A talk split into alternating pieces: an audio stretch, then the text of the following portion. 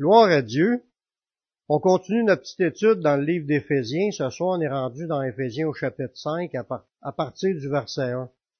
Là, on a vu un peu dans la fin du chapitre 4 plusieurs choses, plusieurs points que la parole de Dieu nous dit que ça rouvre accès au diable, puis que ça l'attriste le Saint-Esprit. Plusieurs péchés que les gens font dans les églises, dans ce temps-là, il a remarqué, c'est les mêmes péchés qu'on fait encore aujourd'hui que les gens font encore aujourd'hui. S'il y en a qui ont manqué ces bouts-là, vous pouvez aller toutes les réécouter euh, sur Internet dans mon site publicationévangélique.com. Puis l'apôtre Paul, après avoir décrit les points qui attristent le Saint-Esprit puis qui donnent accès au diable, Paul encourage les chrétiens à devenir des imitateurs de Dieu. Parce que lâcher des affaires, c'est une chose, mais d'ajouter les choses pour devenir comme Dieu, ça, c'est quelque chose. C'est quand même immense. Mais la parole de Dieu nous pousse dans cette direction-là, autant que on le sait que le Saint-Esprit va nous transformer pour devenir comme Jésus, mais il nous dit à nous, comme dans Éphésiens chapitre 5 verset 1, devenez donc les imitateurs de Dieu. Ça veut dire qu'un chrétien devra savoir que son but, c'est d'imiter Dieu être pareil comme Dieu. Comment est-ce que je peux savoir comment, comment faire pour être comme Dieu? Mais Jésus a dit, celui qui me voit a vu le Père. Si tu regardes Jésus, là, de la manière qu'il vivait dans ce monde, mais c'est comme que Dieu est. Puis c'est ça qu'il faut imiter. Il dit, devenez donc des imitateurs de Dieu comme des enfants bien-aimés. Les enfants de qui? On est les enfants de Dieu. Fait qu'il dit, vu que tu es un enfant de Dieu, imite Dieu. C'est notre Père. Puis on a tout ce qu'il faut pour le vivre. On a le Saint-Esprit qui nous donne la force de, devenir ce qu'on doit être. On a la parole de Dieu pour nous montrer c'est quoi que Dieu veut qu'on fasse puis qu'il veut pas qu'on fasse pour qu'on soit des gens comme Dieu sur la terre. Oui. Fait que vu qu'on a tout sur notre bord pour y arriver, ça prend juste notre volonté de se rendre. Parce que on a, on a tout ce qu'il faut. On a juste à vouloir que Dieu vienne faire ces choses-là en nous, puis il va nous conduire là-dedans. On va, on va fuir le péché, on va délaisser ce qui adresse le Saint-Esprit, puis ce qui donne accès au diable. On va délaisser ça, puis on va mettre en pratique ce que Dieu s'attend de nous. On est encouragé à poursuivre l'exemple de Jésus en marchant dans la charité. Le mot charité, là, dans la Bible, ben, c'est Louis II qui a écrit cela. On pourrait remplacer ce mot-là par amour. Le mot charité qu'on voit partout dans, la Bible Louis II, c'est le mot amour. C'est la même affaire. Mais c'est l'amour de Dieu. L'amour, le grand amour. C'est pas l'amour parce qu'il y a différents mots pour amour dans le grec. Il y a le eros qui est l'amour sexuel, il y a philia qui est l'amour amitié, puis il y a l'amour de vraiment s'aimer. Ça, c'est l'amour charité, c'est l'amour de Dieu, c'est Dieu qui nous met ça en nous. Ça fait partie du fruit de l'esprit. Avant d'être chrétien, on était loin de marcher dans l'amour. On marchait dans nos passions, puis dans nos plaisirs, puis ce qui nous passe par la tête. Mais là, quand tu es chrétien, tu veux apprendre à être comme Dieu, que tu vas apprendre à vivre dans l'amour, à aimer ton prochain. C'est ça qu'en continuant au verset 2, en premier, il nous dit d'être imité Dieu comme des enfants de Dieu. Puis là, au verset 2, il dit marcher dans la charité à l'exemple de Christ. Marche, ça veut dire marcher dans l'amour à l'exemple de Jésus. Ça, je vous disais tantôt, Jésus, c'est l'exemple parfait de comment ce que Dieu est. Dieu y est amour. Dieu y aime tout le monde, puis il envoie sa pluie sur les bons comme sur les méchants. Puis exauce les bons comme les méchants dans les prières. Parce que ceux qui cherchent Dieu en prière, même s'il est méchant, Dieu va y montrer le chemin.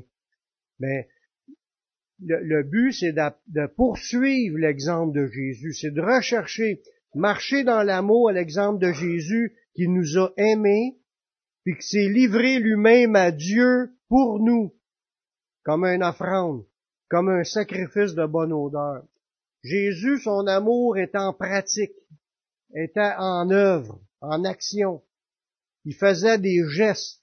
Le plus gros geste qu'il a montré, c'est que c'est donné à Dieu, puis il a dit à son Père, prends ma vie, puis offre-la en sacrifice, prends ma vie, je la donne, puis je veux être, ton agneau de Dieu, que Jésus, c'était ça son rôle, de être l'agneau de Dieu qui enlève le péché en mourant pour tout le monde. Y a-t-il une plus grande amour que cela? Jésus savait que c'était le seul geste qui pouvait pardonner tout le monde. C'était le seul sacrifice qu'il avait à faire qui donnait une porte ouverte à tout le monde de pouvoir être sauvé. Puis il nous aimait. Il a fait ça parce qu'il nous aimait.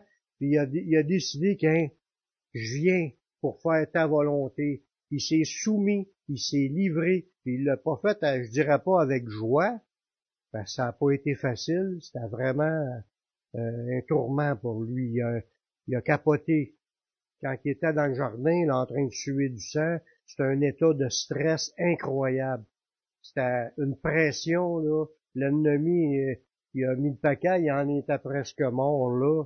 Puis euh, il, a, il a dit à son père d'éloigner cette coupe. C'était pas la coupe de crucifixion qu'il voulait éloigner, c'est les souffrances qu'il avait là pour pas mourir là, pour être sûr de se rendre à la croix. C'est ça, parce qu'il savait que c'était le plan de Dieu qui s'en allait là. Il cherchait pas sa volonté, mais il cherchait la volonté de son père, qui était, fallait qu'il aille à la croix.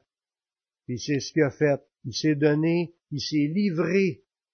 Quand tu te livres, là, c'est que tu abandonnes toute résistance, tu dis, prenez-moi, emmenez-moi. Puis là, ils l'ont capturé, puis ils ont commencé à le battre, à, à lui faire toutes les, les souffrances qu'ils ont fait faire. Puis lui il a fait ça pour être un offrande, un sacrifice de bonne odeur à Dieu. Son sacrifice, quand Dieu a vu son sacrifice, là, il a vu son acte d'amour, ça avait une bonne odeur à Dieu. C'est quand on dit ça, aïe, aïe, il est sadique, Dieu. Non. Dieu voit l'amour là-dedans. Il savait qu'il était pour le ressusciter. Jésus aussi savait qu'il était pour ressusciter. Il a ses disciples. Il fallait qu'il le fasse, puis il a, montré que c'est un geste d'amour, puis ça, c'est un geste d'amour-là, c'est ça que Dieu voyait dans tout cela. Un geste d'amour, puis il nous demande d'imiter ce geste d'amour-là, à être des gens prêts à se donner pour la cause du royaume de Dieu. C'est ça qui est l'exemple à, suivre là-dedans. Dans, Paul, il continue à énumérer d'autres péchés à travers au, verset 3, des péchés qui découlent pas de la charité. Parce que, marcher dans l'amour, là, c'est le but ultime. Celui qui marche dans, à aimer Dieu, à aimer son prochain, il est en train d'accomplir la loi. Fait quand tu marches pas dans l'obéissance de la parole de Dieu, tu es en train de transgresser euh, le, commandement de s'aimer. Dans Ephésiens 5.3, là, l'apôtre Paul rajoute d'autres péchés qui sont encore des nuisances dans la vie chrétienne pour empêcher de marcher dans l'amour et dans la sainteté. Il dit, comme autre péché, que l'impudicité, qu'aucune espèce d'impureté, que la cupidité ne soit même pas nommé parmi vous, ainsi qu'il convient à des saints. Là, il est en train de nous, dire que vous, en tant que chrétien, vous êtes des saints. Et quand tu es un, pardon, quand es un saint, tu es une personne qui doit marcher dans la sainteté. Fait qu'il y a des choses qu'on ne doit même pas avoir dans notre bouche. Puis, si vous êtes là samedi, vous allez, vous allez pouvoir entendre un message un peu plus approfondi sur ce sujet-là. Parce que ça tombe en plein quelque chose que j'avais préparé pour samedi, puis ça tombe un peu dans le même sujet que ce soir. En parlant de l'impudicité. Quand on parle d'impudicité, là, c'est au niveau euh, c'est au niveau sexuel, c'est tout ce qui est impudique. Être impudique, dans, la, vie sexuelle, là, ce qui est défaillant aujourd'hui, tu l'adultère et l'impudicité.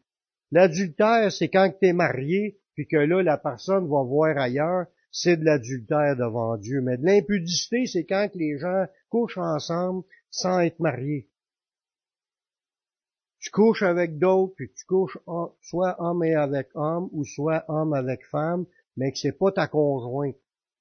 Fait que t'es pas marié avec, c'est de l'impudicité. Mais l'impudicité est encore beaucoup plus grande que ça. C'est au niveau de, de ce que tu peux penser, des pensées qui tournent dans l'impudicité, si tu vas penser à des affaires sexuelles, à ce que tu regardes, que ce soit de la pornographie, que ce soit euh, des films euh, porno ou des livres porno ou des, des, des, des toutes sortes d'affaires de corruption ou quand tu regardes une femme pour la convoiter, tout ça, c'est, c'est, c'est de l'impudicité, c'est un manque de pudeur. Ce qui est automatiquement, c'est ça tombe adultère. Fait que quand tu parles d'une personne qui est impudique, Jésus appelle ça de l'adultère dans le cœur. Fait que ça va loin. C'est tout ce qui a rapport relation sexuelle avec autre qu'un conjoint. Fait qu'il dit, quand tu es chrétien, euh, tu devrais, tu devrais pas avoir ça dans ta bouche de, l'impudicité. Parler de sexe, parler de joke, de faire des jokes avec le sexe, c'est bien populaire aujourd'hui. Souvent, sur des, des, gens où qui travaillent, ça se compte des jokes sales qu'on appelle. Mais ça, là, c'est pas de Dieu. Un chrétien doit pas avoir ça, c'est contraire à être saint. Un saint doit garder ses paroles dans la sainteté. Il doit pas avoir ce genre de discours-là. On, on, peut, on rit pas de ça quand on est chrétien. C'est des choses qui attrissent le Saint-Esprit, puis c'est des péchés graves, aussi graves, euh, parce qu'on va voir même des passages qui nous parlent, c'est à cause de ces choses que la colère de Dieu vient sur les fils de la rébellion. C'est, grave aux yeux de Dieu, c'est pas léger. C'est aussi pire ça que de coucher vraiment qu'une femme. Rire de jokes de sexe, c'est de l'impudicité ou de l'adultère, la même affaire, verbale ou que ce soit en action. C'est, péché.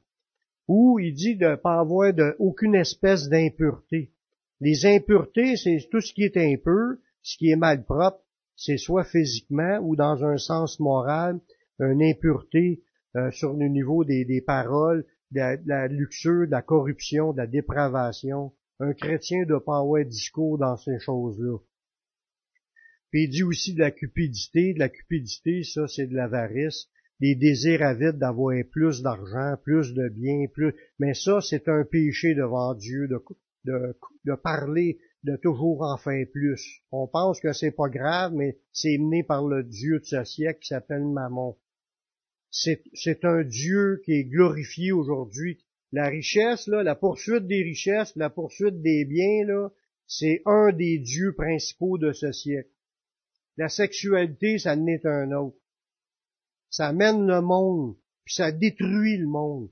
Le monde font des, des parties, euh, puis euh, le monde couche un avec l'autre, sont toutes dans le péché devant Dieu. Ça, c'est fort aujourd'hui. Il y a l'amour libre, comme qu'on dit, là, que le monde, euh, ils ont tout essayé 50 euh, femmes avant de se marier. Tout, où aller voir des prostituées, c'est tout de la corruption. Ça existe aujourd'hui. T'en as partout, là. Tu peux, t'as même pas besoin de débourser une scène, t'as juste à chercher sur Internet, puis tu vas en voir des choses de de, corruption sexuelle ou de... En tout cas, c'est toute la saleté aux yeux de Dieu. C'est des choses peu que les chrétiens doivent même pas avoir ça dans leur bouche, même pas n'en parler, même pas euh, y penser.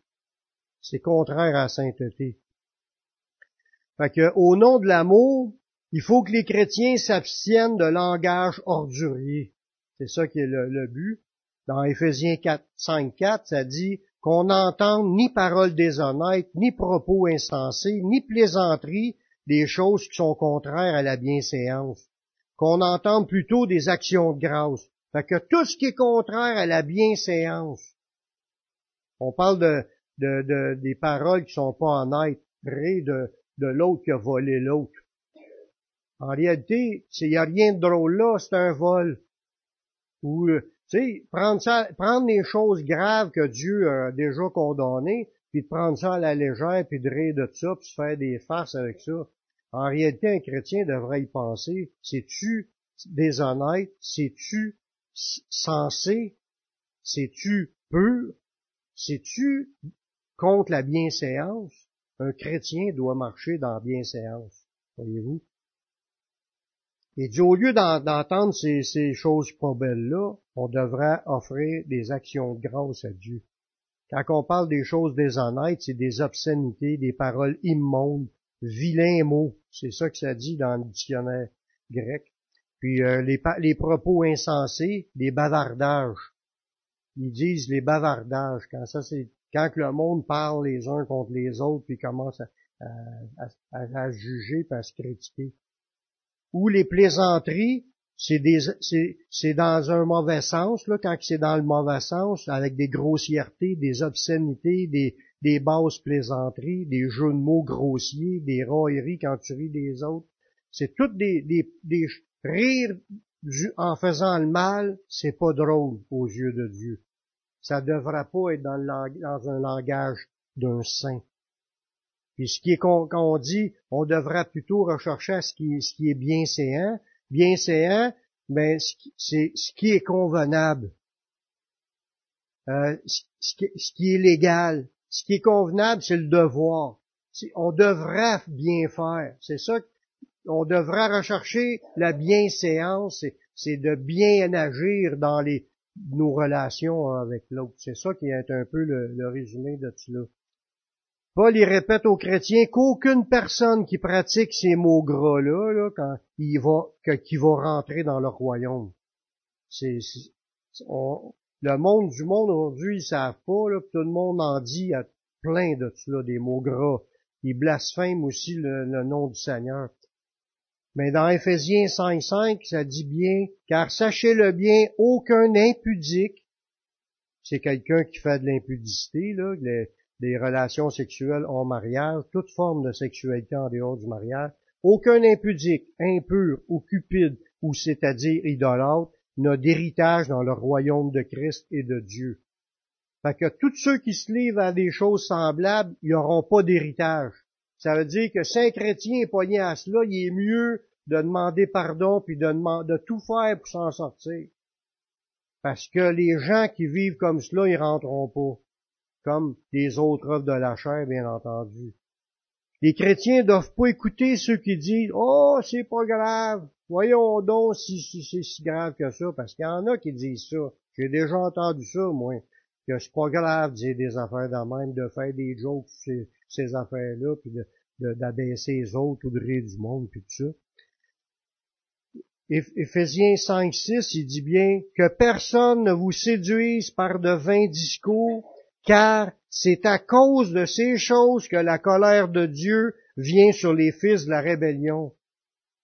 Fait qu'il dit, laissez-vous pas tromper par quelqu'un qui va vous dire que c'est pas grave. C'est à cause de cela, de des choses semblables, que Dieu est en colère, puis que Dieu va envoyer sa colère sur l'humanité.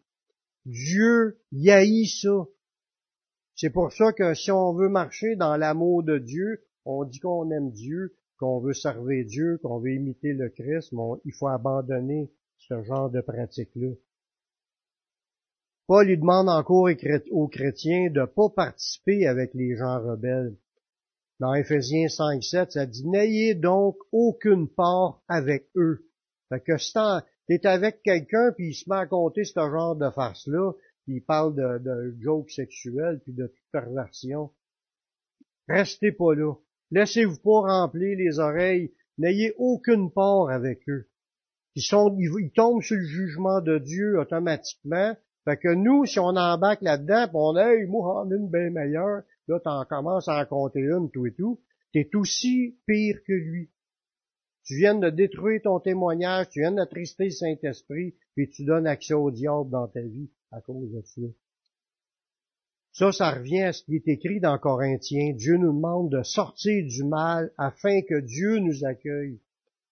T'as pas le choix quand t'es chrétien. Faut que t'arrêtes de vivre des choses, de vivre le péché dans ta vie. Faut que t'arrêtes de pratiquer le péché, peu importe la forme de péché. Là, on parle de péché dans la bouche, là, dans, dans le langage, mais dans toutes ses formes. Dans 2 Corinthiens 6, 17 et 18, ça nous dit, c'est pourquoi sortez du milieu d'eux et séparez-vous, dit le Seigneur. Ne touchez pas à ce qui est impur et je vous accueillerai. il parle à des chrétiens dans ce passage-là.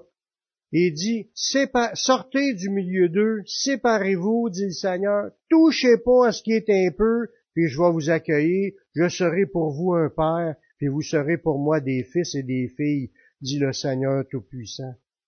que quand que Paul le dit, n'ayez donc aucune part avec eux, ça veut dire, sortez de là, lâchez d'écouter ça, embarquez pas là-dedans, faut pas les encourager, puis faut même le, des œuvres infructueuses des ténèbres, il faut les dénoncer. C'est ça que la parole de Dieu nous dit. Le tout est afin qu'on marche comme des saints. C'est ça qui est le but. Marcher comme un saint, mais il y a des choses qu'on doit pas faire, puis il y a des choses qu'on doit faire. Puis ça, ça fait partie des choses qu'on doit pas faire. Dans Éphésiens 5.3, comme je répète ce dernier passage-là, que l'impudicité, que toute espèce d'impureté, que la cupidité ne soit même pas nommée parmi vous, ainsi qu'il convient à des saints. Voyez-vous, recherchons la sainteté. Seigneur, je viens te remercier pour ta parole, ta parole qui est vraie. Nous croyons à ce, qui est écrit là, Seigneur, puis on veut que ça soit vécu dans nos vies. Garde-nous, Seigneur. Apprends-nous à se garder, à pas laisser rentrer ça ni dans nos pensées, puis à pas laisser sortir ça de notre bouche, des paroles malsaines, des paroles qui sont contraires à bienséance, des paroles impures, impudiques ou cupides. On veut marcher dans la sainteté. On veut avoir dans notre bouche que des paroles saintes, des, actions de grâce, des choses qui vont te bénir. Seigneur, rends-nous de plus en plus saints et merci de ce que tu vas faire. Je te prie dans le nom de ton Fils Yeshua. Amen.